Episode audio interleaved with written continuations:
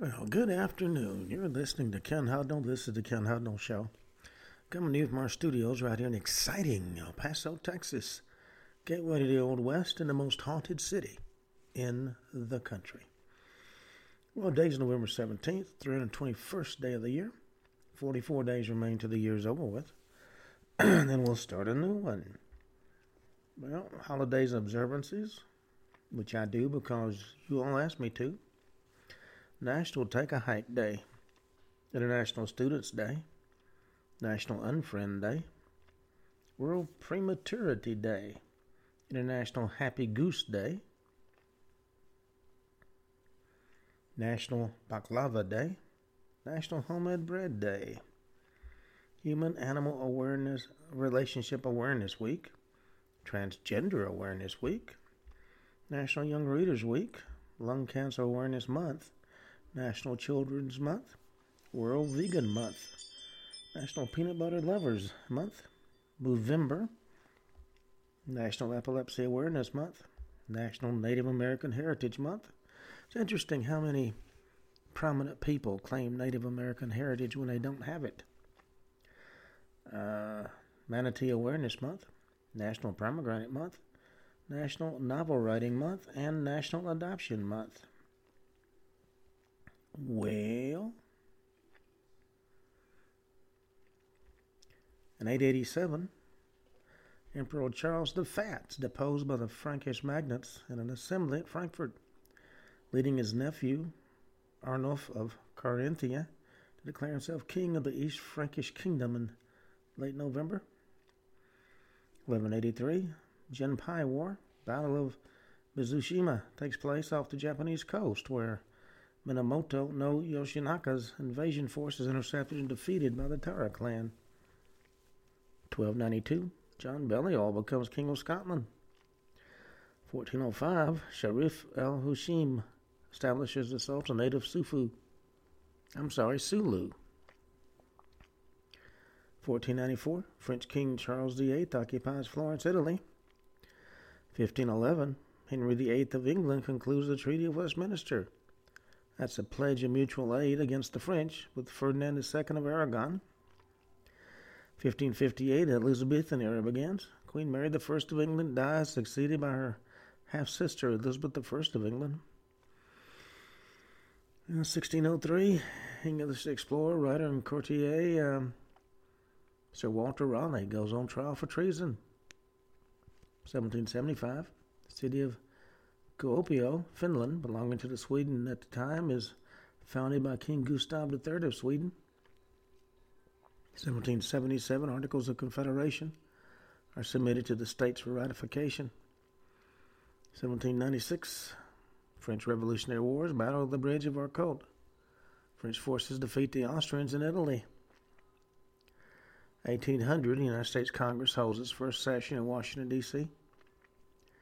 1810, Sweden declares war on its ally, the UK, to begin the Anglo Swedish War, although no fighting ever takes place. A lot of dirty looks, though. 1811, Jose Miguel Carrera, Chilean founding father, sworn in as president of the executive junta of the government of Chile. 1820, Captain Nathaniel Palmer becomes the first American to see Antarctica. Palmer Peninsula is later named after him. 1831, Ecuador and Venezuela separated from Gran Colombia. 1837, an earthquake in Valdivia, south central Chile, causes a tsunami that leads to significant destruction along Japan's coast. 1856, American Old West, on the Sonoita River in present day southern Arizona, the Army establishes Fort Buchanan in order to help control new land acquired from the in the Gadsden Purchase. 1858. Modified Julian Day Zero. Also in 1858, the city of Denver, Colorado is founded. 1863, American Civil War. Siege of Knoxville begins. Confederate forces led by General Longstreet place Knoxville, Tennessee under uh, siege. 1869, in Egypt, the Suez Canal linking the Mediterranean Sea with the Red Sea is inaugurated. 1878, first assassination attempt against Umberto I of Italy by anarchist Giovanni Passanati, who was armed with a dagger.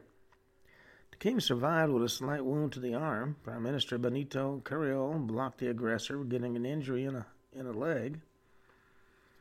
1885, the Serbio-Bulgarian War, the decisive battle of Slivnica begins.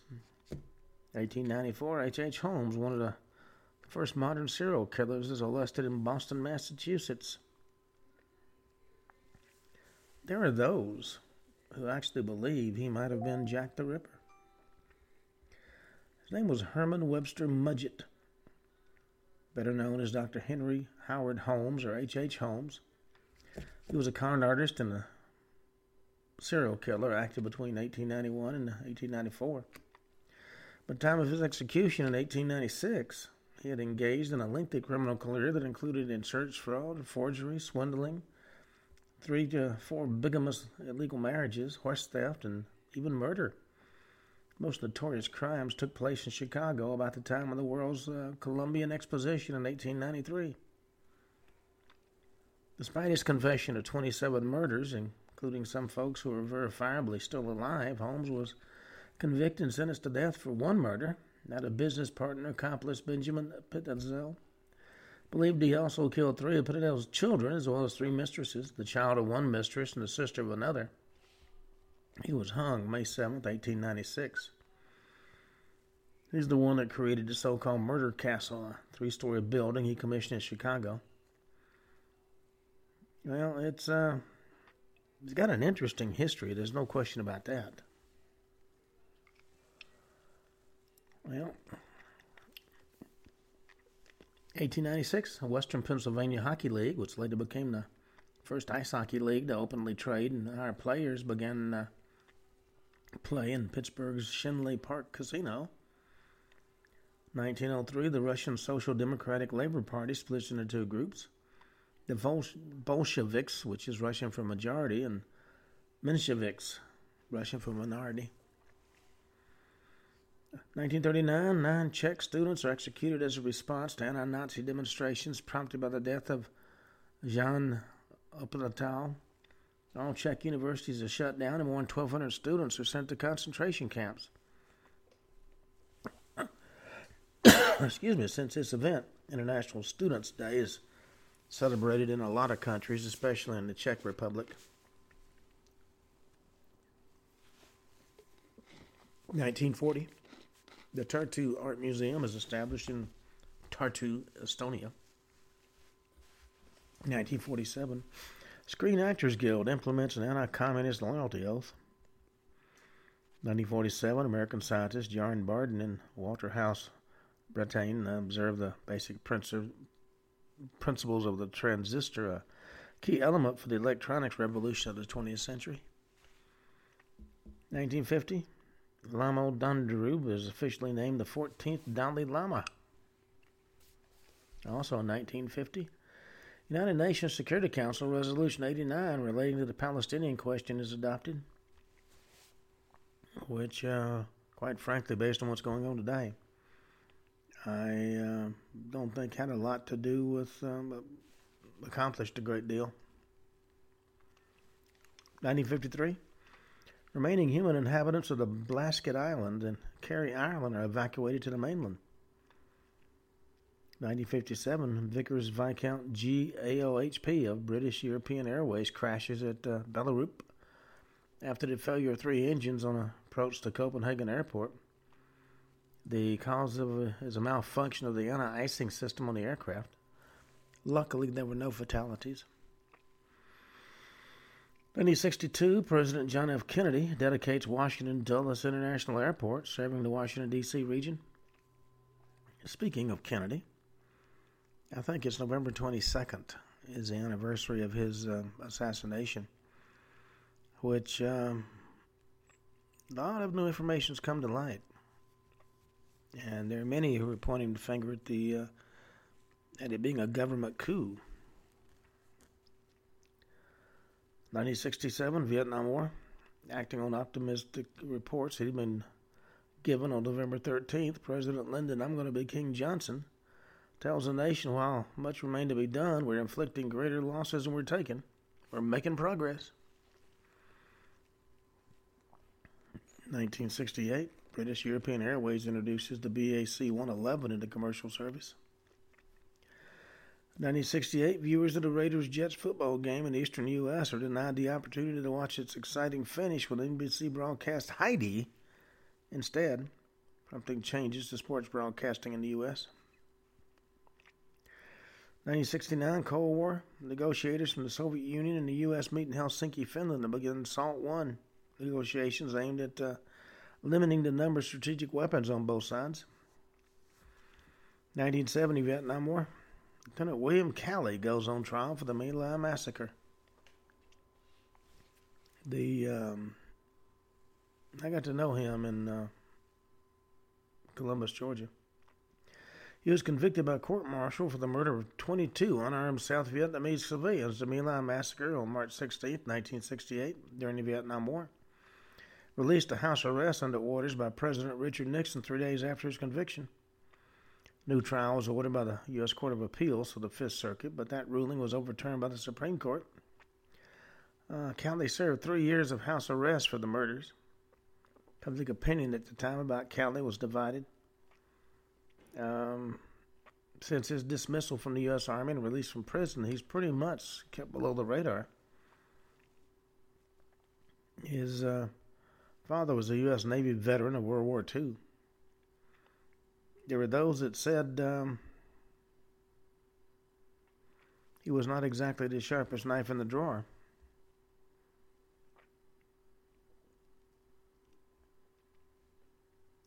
Well, I'm not going to go into detail about the My Lai massacre. You can find that in any number of history books. 1970, lunar program.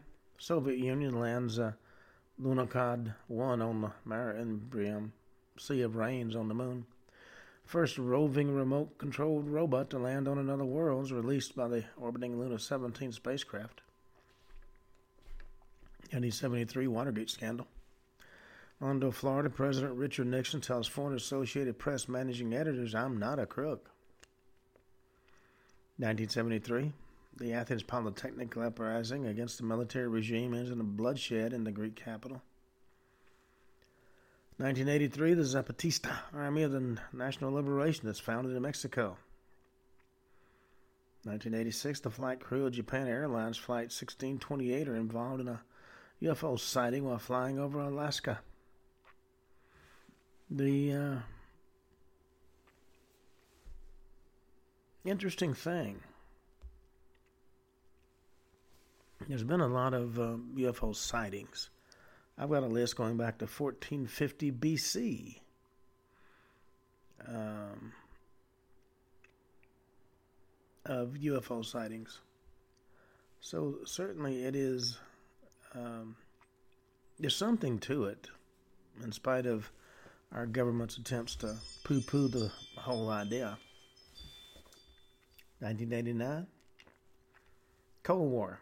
The Velvet Revolution begins. Czechoslovakia student demonstration in Prague is quelled by riot police. This sparks an uprising aimed at overthrowing the communist government.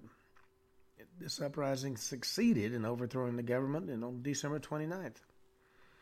1990, Fugendake, a part of the Mount Unzen volcanic complex, Nagasaki Prefecture, Japan, becomes active again and erupts. 1993. House of Representatives passes a resolution to establish the North American Free Trade Agreement. 1993. In Nigeria, General Sani Abacha ousts the government of Ernest Shonekan in a military coup. 1997 in Luxor, Egypt, 62 people were killed by six Islamic militants outside the temple of Hatshepsut, known as the Luxor Massacre.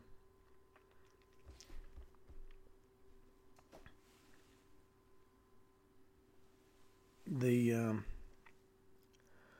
this Luxor massacre, which was a terrorist attack, was perpetrated by Al Jamaz al Islamiyah and resulted in the death of 62 people most of whom were innocent tourists.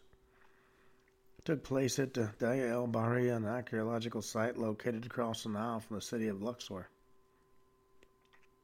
The um, the six gunmen killed 58 foreign nationals and four Egyptians. They descended on the mortuary temple of Hatshepsut about uh, 8 in the mo- 45 in the morning, killed two armed guards at the site. They trapped the tourist in the temple. And they systematically uh, killed for 45 minutes, during which many bodies, especially those of women, are mutilated with machetes. Body of an elderly Japanese man was also found uh, mutilated. A leaflet was discovered stuffed into his body that read "No tourist in Egypt" and was signed Omar Abdul Rahman's Squadron of Havoc and Destruction. Among the dead was a five-year-old English child, Suna Turner, and four Japanese couples on honeymoon. There were actually 26 survivors. The attackers then hijacked a bus but ran into a checkpoint of armed Egyptian national police and military. One of the tourists was wounded in the subsequent shootout, and the rest fled into the hills where their bodies were found in a cave, apparently dying by suicide. The uh,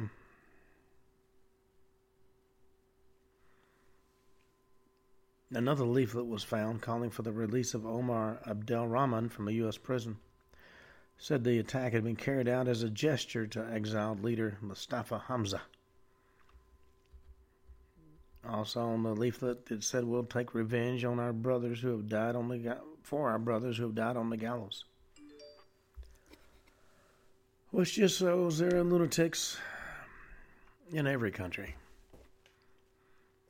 In 2000, a cata- catastrophic landslide in Long- Logpad, Mangartum, Slovenia, killed seven and caused millions of of um,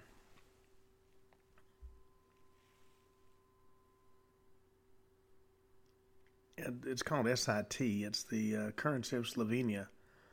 Um, until the introduction of the euro on January 1st, 2007. But it caused millions of SIT of damage, one of the worst catastrophes in Slovenia in the last hundred years. 2000, Alberto Fujimori is removed from office as president of Peru. 2003, actor Arnold Schwarzenegger's tenure as the governor of California began. He became the governor on that date.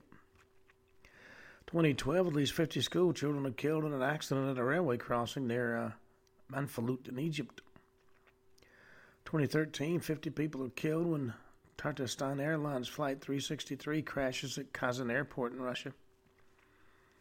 2013, a late season tornado outbreak strikes the Midwest, Illinois, and Indiana are most affected when tornado reports as far north as lower Michigan. In all, about a dozen tornadoes, uh, excuse me, six dozen tornadoes touched down in about an 11 hour time period, including seven EF3 and two EF4 tornadoes.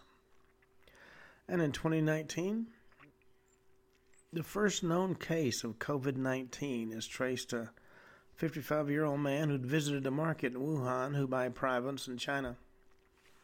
So, no matter how you look at it, it comes back to the fact that COVID began in China, even though our news media has done everything it can but blow up the transmitters in order to keep that information uh, quiet. Now, I was asked by several people to uh, put together an update on what's going on in the Middle East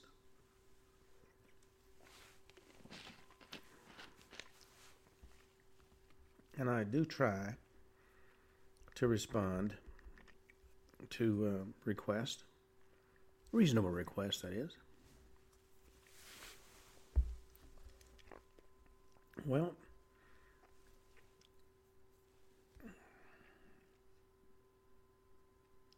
the birthplace of Jesus is dismantling all the Christmas decorations in solidarity with their people in Gaza.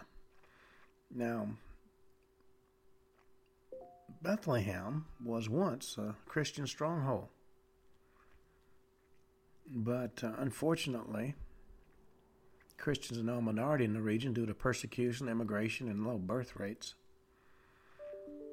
Uh, it's an ancient city located on the West Bank.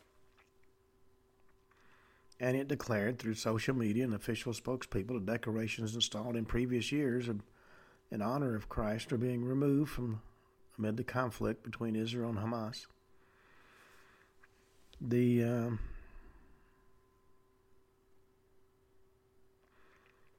according to what the city said on Facebook, Bethlehem municipality crews announced the dismantling of Christmas decorations installed years ago in the city's neighborhoods and moving off festive appearance in honor of the martyrs and solidarity with our people in Gaza. The martyrs are, of course, Hamas. And a city spokesperson officially acknowledged the campaign to remove Christmas decorations.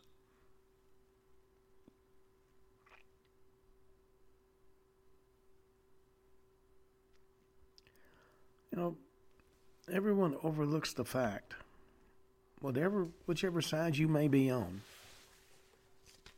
this current um, spate of killings was started by Hamas.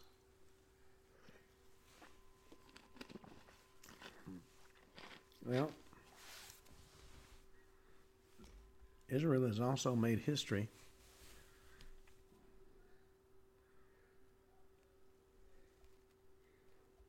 using the Arrow 3 system, which is basically a, a space defense system.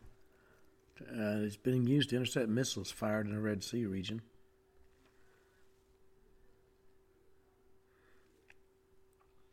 And the uh, IDF has said it struck an Islamic Jihad stronghold overnight, Thursday night, during uh, continued ground operations in Gaza. Now, the communication systems are down in the Palestinian territory for the second day as UN aid agencies uh, the Gaza Strip lacks adequate food and clean water. Now, according to reports I've received, uh, members of the IDF have tried to deliver food and water and fuel to the hospitals, and Hamas officials have uh, refused to accept them. They are looking for something they can put in the media to show uh, Egypt, uh, Egypt, uh, Israel in a bad light.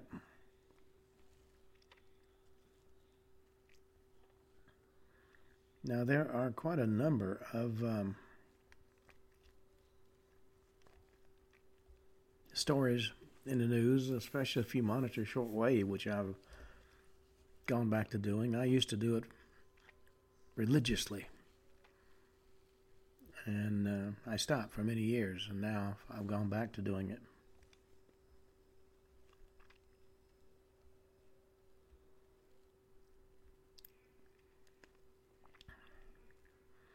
Let's see what else we got.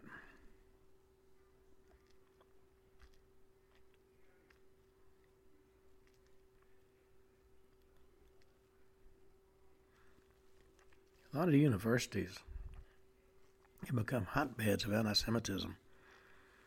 Um, I'm really not sure what uh, marching and rioting and is going to do because it's not going to accomplish anything other than make a lot of people angry. And a lot of the elite universities are having uh, donors turn their backs and walk away. Harvard, Yale.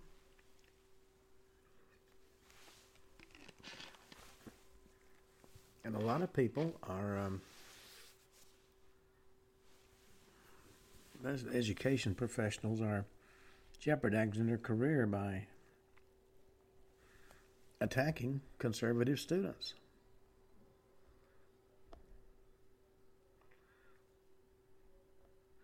Even CNN is reacting to the pressure. Uh, there was a gentleman who, um, now let's see where it was at.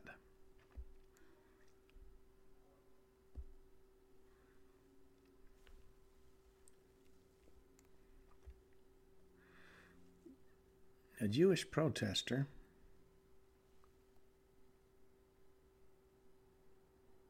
is Ventura County. And a um, computer science professor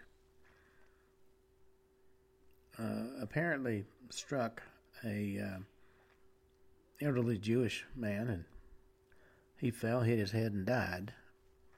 And the professor is being charged with involuntary manslaughter. And it was all over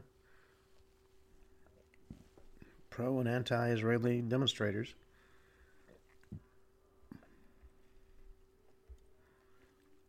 All right, what else?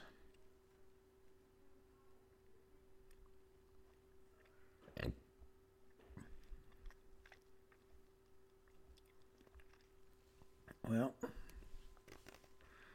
as it stands right now,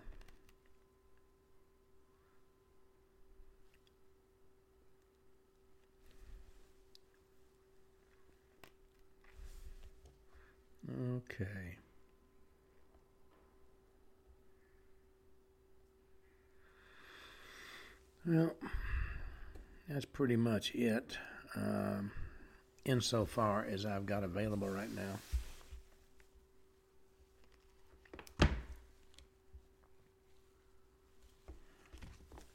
You know, we've been talking about uh, haunted hospitals and schools and asylums and other institutions. And we uh, started talking about St. Thomas um, Hospital. Of course, it's in uh, London. You know, the original St. Thomas Hospital, if you missed that part of yesterday's show, dates back as far as the 12th century. Now, historians aren't quite sure of the precise year in which it was built, but it was named after St. Thomas Becket. And um, Becket wasn't made a saint till 1173. He was hacked to death by four knights after he pissed off uh, King Henry II. And Henry is supposed to have said to a bunch of his knights, Well, no one rid me of this turbulent priest. So four of them went over with their swords and hacked him to pieces. Well, the first St. Thomas Hospital was located in the uh, Southwark district of the city and took care of London's uh, penniless and destitute masses until the 1860s when the powers that be decided to move St. Thomas to Lambeth. Queen Victoria personally laid the first stone of the current St. Thomas's Hospital herself in 1868. New facilities designed to be both bigger and far more modern than the former premises had been. Well, in the 21st century, St. Thomas's Hospital is a bustling um, hive of activity, accommodates hundreds of inpatients and a multitude of other medical services. It's part of the King's College uh, London School of Medicine. Offers clinical experience and education to hundreds of new medical students uh, and workers each year. Operating on the cutting edge of modern medical care, technology, and teaching, this uh, monolith of glass, plastic, and steel might seem like a strange place to run into ghosts, but uh, one thing we've learned over the years wherever there's a dead and dying, there actually tends to be ghosts. And a hospital is certainly a place where folks uh, die. Now, many of the doctors, nurses, and medical care providers who work on the wards of St. Thomas have heard of the ghostly gray lady who's haunted the hospital for at least a hundred years, and possibly longer. Those who've encountered her talk about her being in the early mid, uh, early to mid thirties, and uh, she gets her name from the long-skirted gray nursing uniform that uh, she wears. She's usually encountered in the area of Block Eight in the hospital's south wing. And it is interesting to note that nurses during the late 19th and early 20th centuries did indeed wear long gray dresses until the more traditional nursing uniform we know today became commonplace after the First World War. Now, one of the world's best known ghost hunters, Peter Underwood, collected a significant amount of eyewitness testimony regarding the Gray Lady. Of it recorded and signed off by the doctors and nurses who had seen her in order to help ensure its validity. Well, in 1943, St. Thomas had been hit by bombs dropped by the Luftwaffe during an air raid. And uh, Peter Underwood uh, wrote about it in his book Haunted London, and he recounted the testimony of hospital employee Charles Bide, who uh, was cleaning up some of the bomb damage on one of the upper floors in Block 8 when he noticed a figure standing behind him. He could see her reflected in the glass of a large mirror, which is one of the few left unbroken. He said she had a good head of hair and her dress was old fashioned and gray, looked ruffled, and he thought uh, to himself, possibly been lying down, resting after a busy night. Well, as he looked at the figure closely, he uh, suddenly felt very cold. Although he had the impression she didn't mean him, she did not mean him any harm, but uh, the coldness grew rapidly and became intense and penetrating, and certainly by this time he felt frightened. As you might expect, he fled the room. But according to his wife, he regretted this impulsive act for the rest of his life. He later became convinced the ghostly lady in gray was trying to convey a message of some kind to him. A message that might offer some way to help free her from whatever torment she seems to be suffering. And one for which he blew his only opportunity to receive. Well, there's one thing that many of the Gray Lady sightings appear to have in common sensation of sudden and intense cold, which often seems to accompany her presence. Time and time again throughout the years, it's described as an icy chill that seeps into the marrow of those who see this troubled spirit, and they're sometimes paralyzed in their tracks till she's either passed them by or disappeared into thin air. Well, although she's sometimes seen to be standing still, the Gray Lady is just as likely to be seen in an apparent rush to get to some unknown destination. Her facial expla- uh, expression has been described as troubled and as though some great emotional burden is being carried on her shoulders. One particularly intriguing episode took place in 1929. Two hospital administrators encountered her between blocks 7 and 8. One of the men experienced that common sensation of freezing and saw the apparition as plain as day, and his colleague, unfortunately, saw nothing unusual, being quite taken back by his companion's uh, shocked expression. Well, unlike the wispy, transparent ghost of fiction, the Gray Lady of St. Thomas is sufficiently solid to be, mistaken for a flesh and blood uh, nurse. At least until the retro nature of her uniform strikes the observer. Although making contact and interacting with some of the employees who see her, she rarely responds when spoken to, unless it's to a patient, in which case her demeanor changes entirely. In fact, one especially this fascinating aspect of the Gray Lady's haunting is she presents in a much calmer, far more tranquil manner when she encounters patients within the hospital, often standing at the foot of their bed during the long, lonely hours of the night, comforting them and trying to soothe away their fears. Having lost none of the nurse's trademark compassion for the loss of her, along with the loss of her physical body, well, some of the medical profession believes that the appearance of a ghost in a hospital ward may presage the imminent death of a patient. That's a superstition. It seems out of place in the modern world of high tech medicine, but it persists nonetheless. All being possible, maybe almost useless to try and make this link in a large hospital like St. Thomas, where patients quite naturally die on a daily basis, is nonetheless thought provoking to consider those cases in which the ghost was seen by a patient who was close to death and then subsequently died shortly after that. After all, we know the Gray Lady can be seen by some and not by others, as evidenced by the case of the two hospital administrators I just talked about. We still don't know why it is that some people see ghosts while others don't, even when they're standing in the same room together.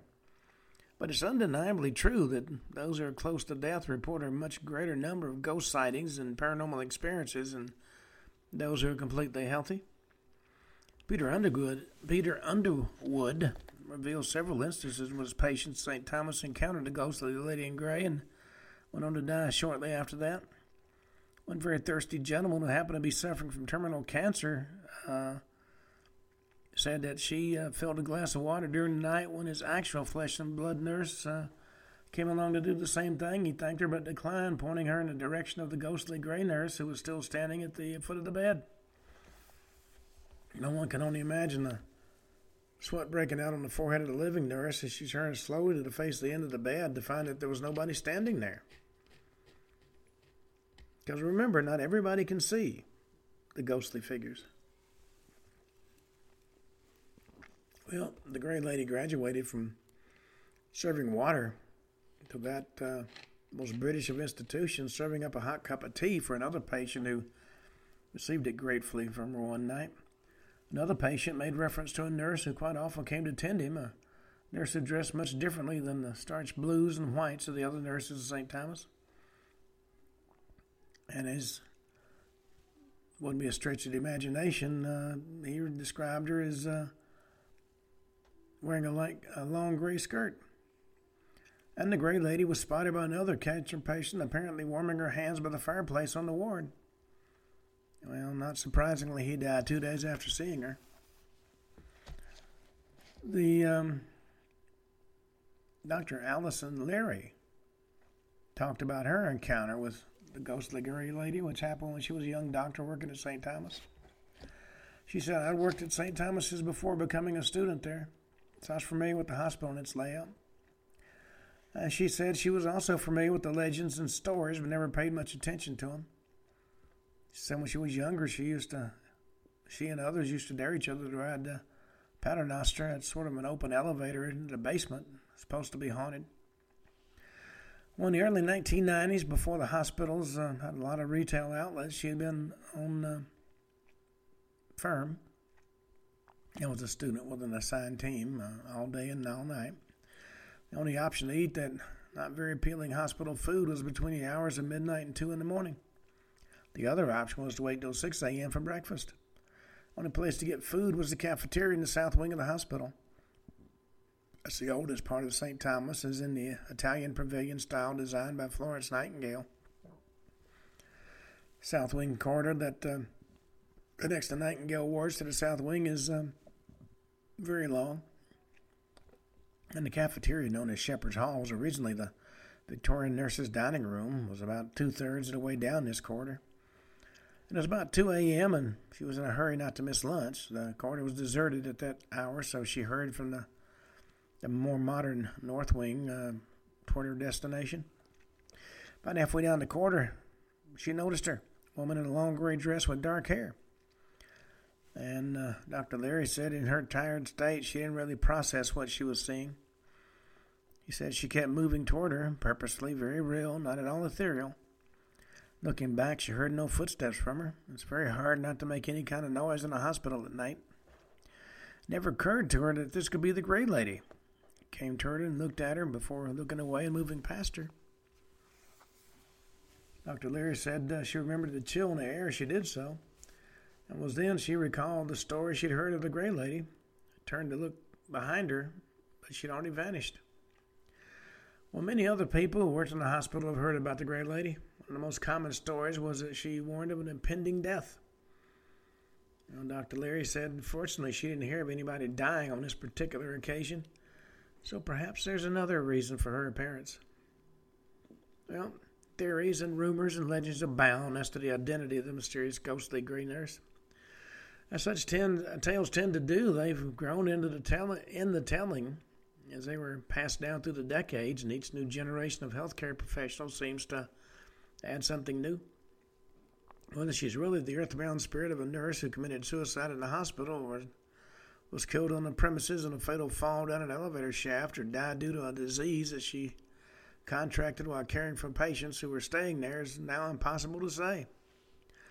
All these stories and more have made the rounds among the hospital personnel throughout the years, and one story is uh, considered more fascinating and tantalizing than the others. Some of the St. Thomas's staff have professed that uh, their belief that the ghostly Gray Lady is none other than the most eminent of nurses, Florence Nightingale herself. Now, Florence Nightingale is a name that's both well known and revered by nurses all around the world.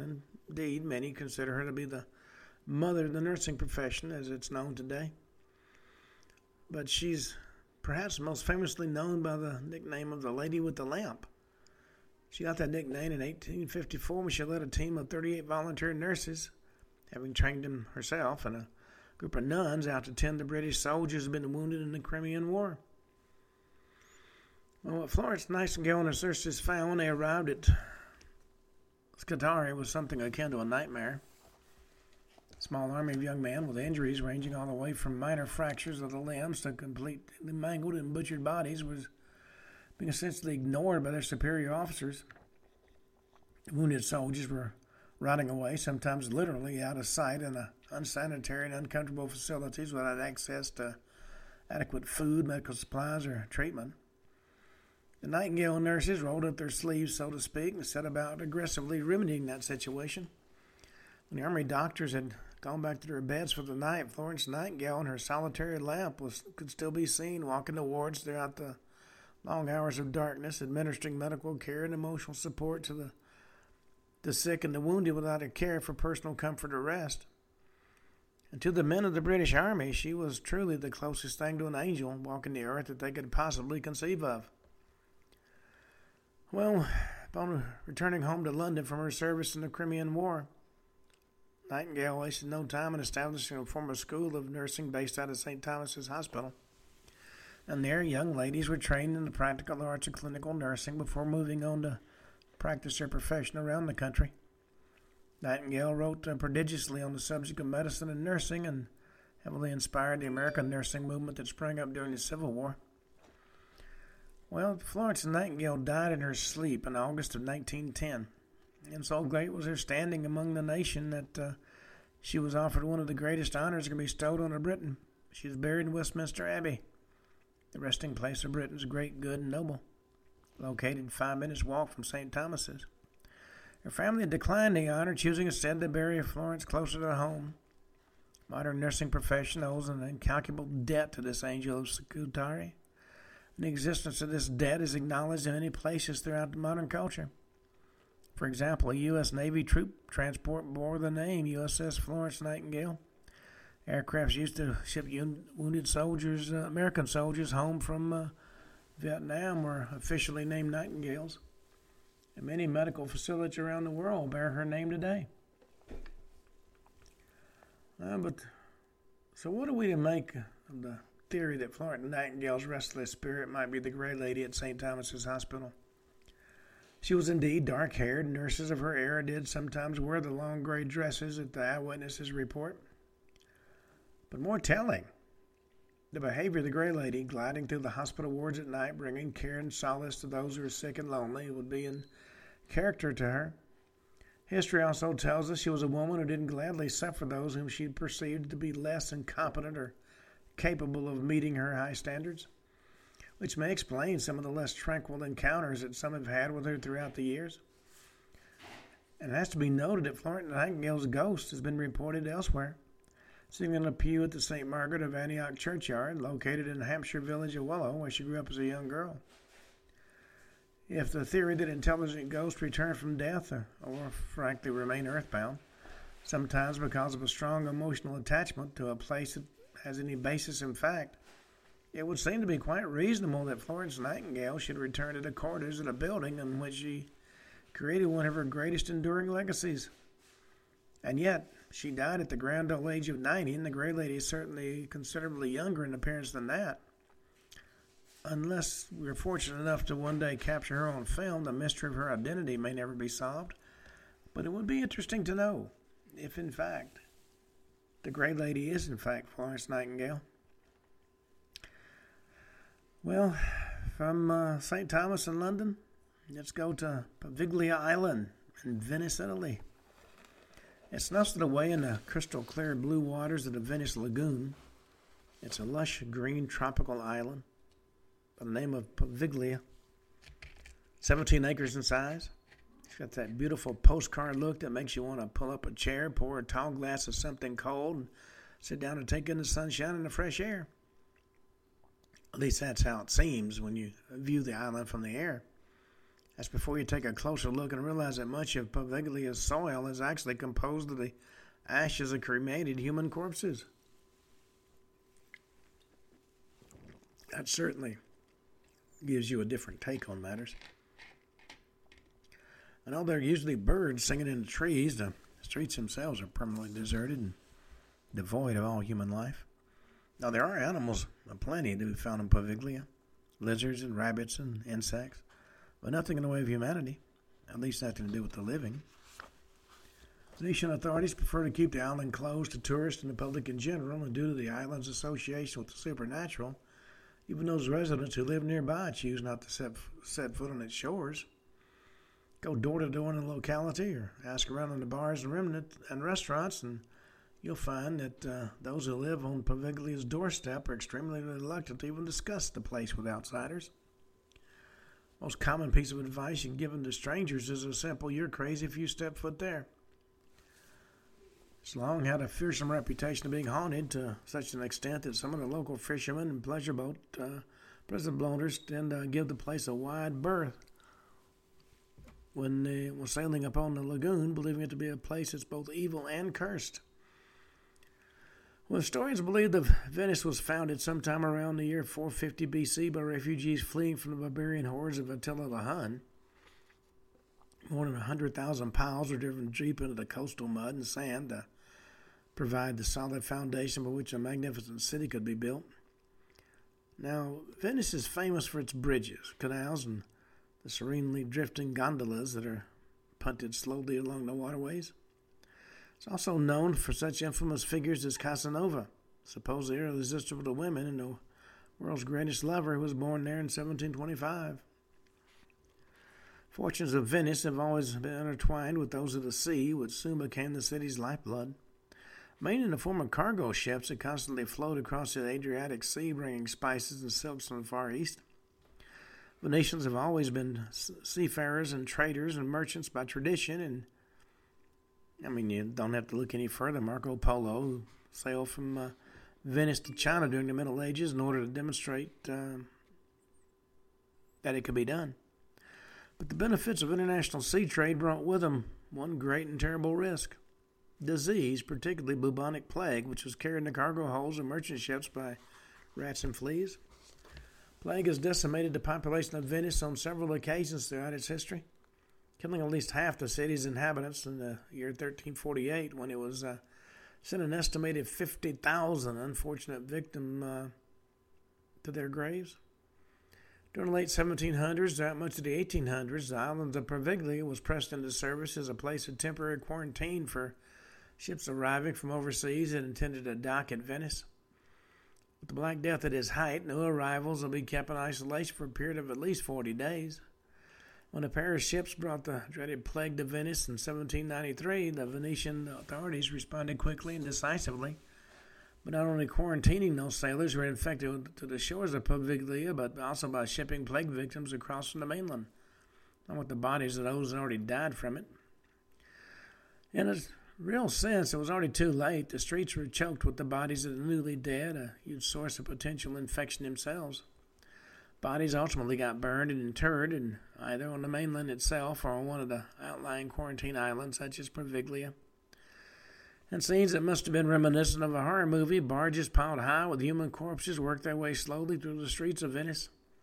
Fresh um, bodies being tossed onto their decks from each new intersection as they passed.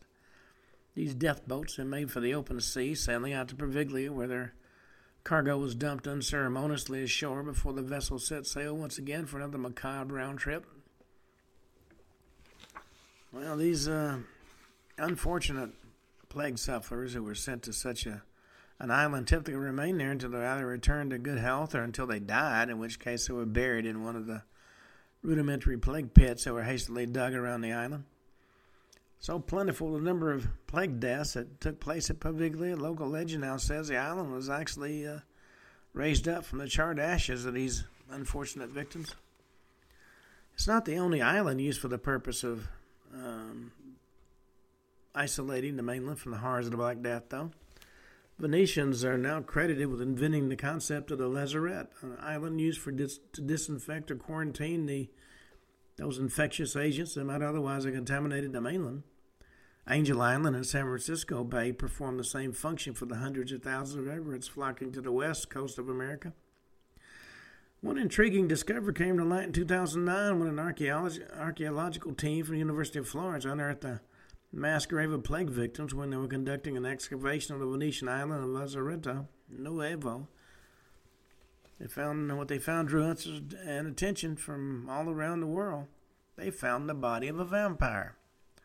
Least that's what the plague era Venetians firmly believed. Belief in vampires, the restless, unquiet dead, who were thought to crawl from their graves after the sun went down and suck on the blood of the living, was commonplace. During the time of death on such a massive scale, hastily buried bodies were sometimes exhumed to be moved uh, or to have uh, other corpses placed in the same plague pit. Grave diggers were horrified to discover some of the corpses had fingernails and hair that continued to grow after death. Others had become bloated with the rigor when the rigor mortis faded away and the gases within the body began to expand. These same bodily gases would sometimes negotiate their way out of the corpse's mouth, which to the superstitious eyes of the grave diggers um, appeared to be blood curdling moans or cries. And speaking of blood, a tendency of some corpses to leak blood from their eyes and mouth only fed the superstitious belief in the vampire myth, which in turn led to the vampire drawing widespread blame for supposedly spreading the disease, famine, and pestilence across the land. Well, the people at the time developed various methods of dealing with those who they believed were vampires. It uh, wasn't unheard of for the, these corpses to be decapitated, with the head and body being buried at a crossroads, and belief of a vampire roast from its grave in unconsecrated ground to be confused and unable to find its way home to torment its fellow villagers. And thanks to Hollywood, we're more used to seeing vampires being staked through the heart in order to keep them confined to the grave for all eternity, but uh, People of Plague, uh, Plague era Venice took the equally practical approach of jamming a brick in between the jaws of this particular suspected vampire. That was done in the hope of it be, making it unable to suck any more blood. Well, you know, plague is not the only thing that has contributed to the haunting of Poveglia. During less enlightened times, Venetian authorities used the waters on Poveglia to carry out the execution of convicted criminals. They tied them up and submerged them beneath the waves until they drowned. And uh, has been occupied by various tenants, then abandoned and reoccupied by others over and over again during the past thousand years. In addition to its role as a place of quarantine and burial, the island has served not only as a defensive coastal fortress, but also as an insane asylum during the 20th century.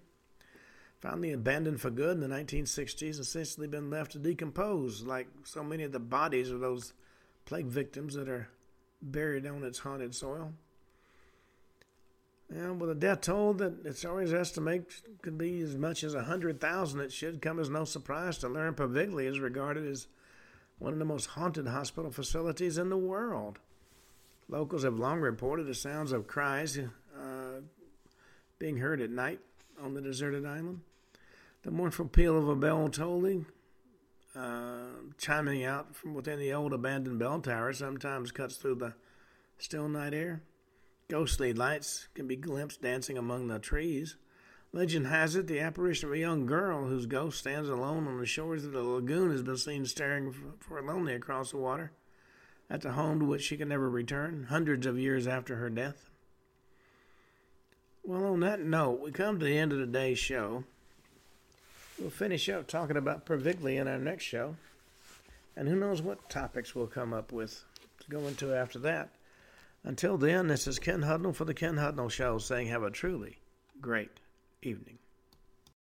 Amplify your career through training and development solutions specifically designed for federal government professionals. From courses to help you attain or retain certification, to individualized coaching services, to programs that hone your leadership skills and business acumen, Management Concepts optimizes your professional development. Online, in person, individually, or groups, it's training that's measurably better. Learn more at managementconcepts.com. That's managementconcepts.com. Before Shopify, were you wondering where my sales at? Now you're selling with Shopify, the global commerce platform supercharging your selling. You have no problem selling online, in person, on social media, and beyond. Gary, easy on the cha-ching. oh, sorry, but my Shopify sales are through the roof. Start selling with Shopify today and discover how millions of businesses around the world use Shopify to ignite their selling. Sign up for a $1 per month trial period at shopify.com slash listen. Shopify.com slash listen.